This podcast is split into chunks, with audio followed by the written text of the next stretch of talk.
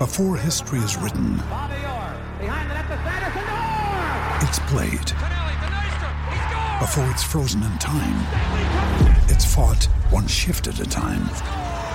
Before it's etched in silver, it's carved in ice. What happens next will last forever. The Stanley Cup Final on ABC and ESPN Plus begins Saturday.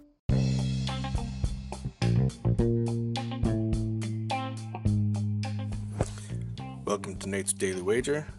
I ain't picking winners, but I am making wagers. Time to put my money where my mouth is.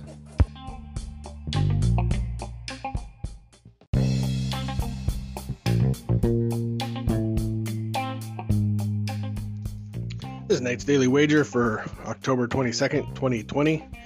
And uh, as I predicted, Snell is a stud. Gonsolin and crew and everybody else that they threw out there, not up to the task. Got us a nice little win with the Rays. Now, shifting gears on the completely up opposite end of the spectrum here with some NFL football and the Giants taking on the Eagles. Look, both of these teams suck.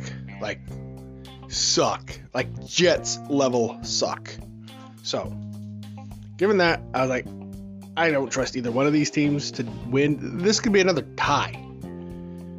But I thought, okay, let me look at the total. And if it's anything over 39, if it's not in the 30s, I'm gonna take the under.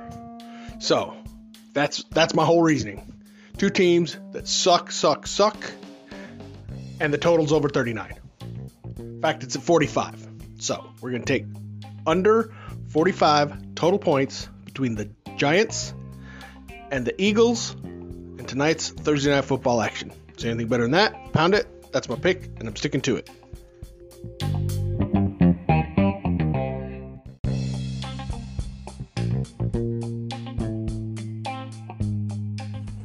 Please remember to rate, review, subscribe in your favorite podcast application.